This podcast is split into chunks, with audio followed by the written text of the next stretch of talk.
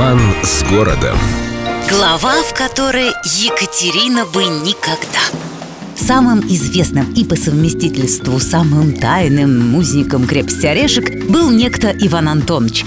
Он же тот, кого нельзя называть, а то в Сибирь, он же император всея Руси Иван VI, которому в возрасте двух месяцев от роду досталось во владение вся наша необъятная, но очень ненадолго. Не успел Иван-царевич толком оценить должность самодержца, как Елизавета Петровна устроила переворот, свергла младенца и, как бы чего ни вышло, сделала Ивана Антоновича тем, кого нельзя называть. За добросердечное, бедный Иванушка в те времена совершенно серьезно можно было схлопотать арест, пытки в тайной канцелярии и ссылку во глубину сибирских руд. Сам же свергнутый младенец отправился прямиком в условия, по сравнению с которыми любая каторга, скажем так, дом отдыха.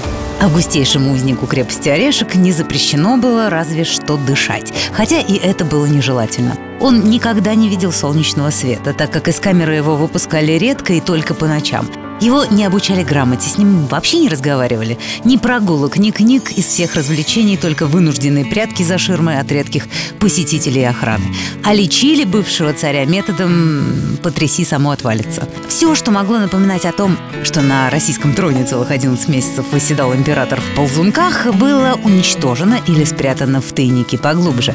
Это была очень специальная страшная тайна, о которой знали чуть ли не все.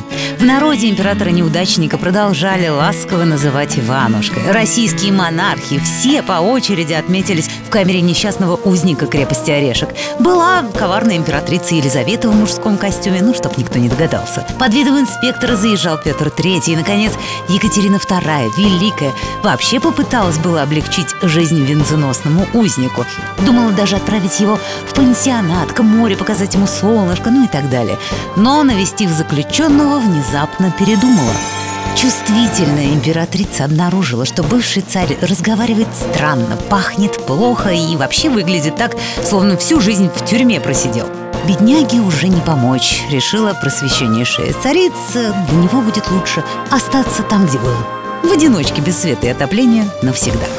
Впрочем, это навсегда продлилось недолго. Вскоре тот, кого нельзя называть, скоропостижно скончался, случайно упав на шпагу одного из офицеров охраны. Злые языки утверждают, что попытка освободить несчастного Ивана VI, при которой он был убит, была спланированной провокацией чуть ли не самой императрицы, которая считала, что узник крепости Орешек, хоть и бывший, но все же законный император, а значит, вполне себе соперник.